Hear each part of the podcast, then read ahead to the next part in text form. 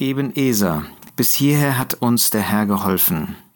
Diese Situation, die uns in 1 Samuel 7 geschildert wird, ist schon zu Herzen gehend. Das Volk Israel war an einem Tiefpunkt in dem Leben des Volkes Gottes angekommen.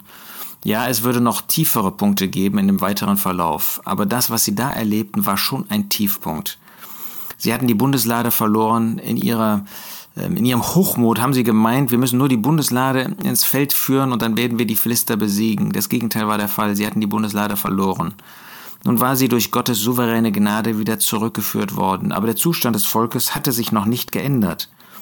Und Samuel muss das Volk aufrufen, Buße zu tun, umzukehren, ihr Herz auf den Herrn zu richten und ihm allein zu dienen. 1 Samuel 7, Vers 3. Wenn ihr mit eurem ganzen Herzen zu dem Herrn umkehrt, so tut die fremden Götter und die Astaroth aus eurer Mitte weg und richtet euer Herz auf den Herrn und dient ihm allein. Würden sie das tun?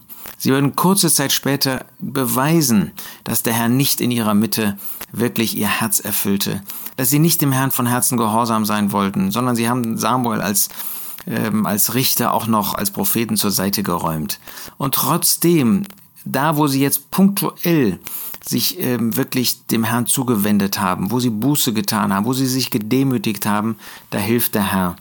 Sie mussten in Furcht erleben, ähm, wie er half. Und ähm, da sah man, dass ihr Zustand überhaupt kein Zustand war, der in Gemeinschaft mit Gott war. Und doch hat der Herr geholfen. Ist das nicht unsere Situation? Wir empfinden, wie äh, wir als Volk Gottes durch Götzendienst, durch Egoismus, durch Gleichgültigkeit, durch Weltförmigkeit, durch Weltlichkeit geprägt sind, wo der Herr Jesus nicht wirklich den ersten Platz in unserem persönlichen, in unserem gemeinschaftlichen Leben einnimmt. Aber wenn doch punktuell eine Demütigung da ist, wenn doch punktuell dann wirklich ähm, man sieht, Herr, so kann das nicht weitergehen, ich möchte mich demütigen, ich möchte ähm, gerne, dass du doch wieder neu die, den ersten Platz einnimmst, dann antwortet der Herr und dann hilft er. Und wenn wir jetzt an der Schwelle zu einem neuen Jahr sind, wenn wir zurücksehen auf die Gnade Gottes in dem vergangenen Jahr, trotz unseres Versagens, und wenn wir nach vorne schauen und nicht wissen, was auf uns zukommt, dann dürfen wir doch, wie Samuel diesen Stein genommen hat und ihn zwischen Mitzbah und Shen aufgestellt hat, dieser Felszacke und ihm den Namen Eben-Eser gegeben hat. Bis hierher hat uns der Herr geholfen. Obwohl wir so viel versagt haben, obwohl so wenig in unserem Leben von dem Herrn Jesus zeugt, so hat er uns dennoch geholfen, hat er uns nicht allein gelassen, hat er uns nie im Stich gelassen, sondern hat uns begleitet hat immer wieder ermahnend eingegriffen, hat immer wieder ermutigend eingegriffen, wo wir sagen können, wo soll eigentlich da eine Ermutigung am Platz sein, wenn man so wenig mit dem Herrn und für den Herrn tut, so wie das bei dem Volk Israel war. Wir fühlen uns ja nicht so schlecht wie das Volk. Wenn man das da sieht in dem Götzendienst, in dieser Lauheit, in dieser Gleichgültigkeit, dann möchte man meinen, so ist schlimm ist das doch bei uns nicht. Aber wenn man dann auf die Einzelheiten schaut, wenn man dann sieht, wie gehen wir mit der Gegenwart des Herrn Jesus in den Zusammenkünften um?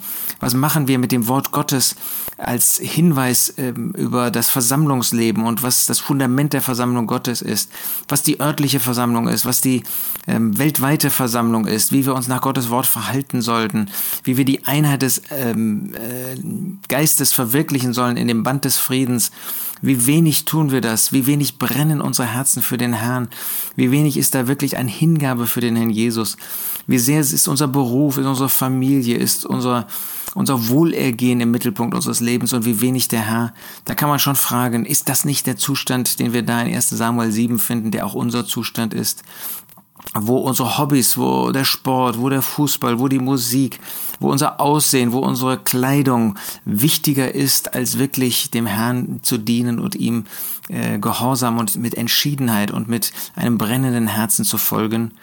Und dann sehen wir, dass der Herr trotzdem da ist, dass der Herr uns so wie das Volk Israel damals noch nicht verlassen hat, dass er trotz unseres Versagens an unserer Seite steht, uns ermahnt und ermutigt, dann wollen wir diesen Stein gewissermaßen aufstellen. Dann wollen wir zurückblicken und sagen, du hast uns geholfen.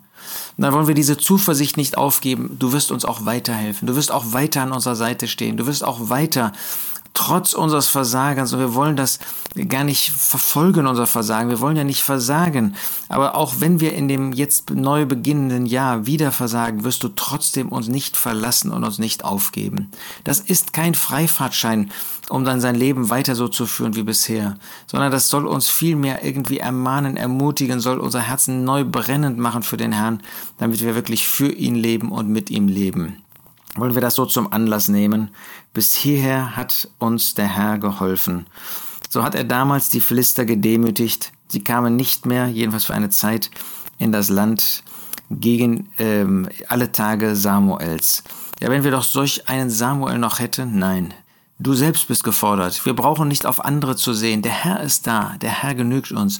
Und wenn wir mit dem Herrn gehen, wenn wir auf den Herrn sehen, dann haben wir das Genüge. Dann haben wir auch die Richtschnur, dann haben wir den Ansporn, dann haben wir die Motivation und das darf und das soll uns genügen. So wollen wir mit Dankbarkeit, wollen wir mit Beschämung, wollen wir mit einem Bekenntnis in das neue Jahr gehen, wollen wir auf den Herrn sehen, wollen wir ihn vor unser Herzen stellen, wollen wir mit ihm gehen, wollen mit einem Herzen, das ihm dient, das ungeteilt auf den Herrn gerichtet ist, unser neues Jahr beginnen und mit ihm weitergehen. Nicht indem wir uns irgendwelche Vorsätze machen, sondern indem wir den Herrn sehen, auf den Herrn sehen, mit ihm gehen und ihm von Herzen gehorsam sind. Das wünsche ich dir und mir für das nun beginnende neue Jahr 2024.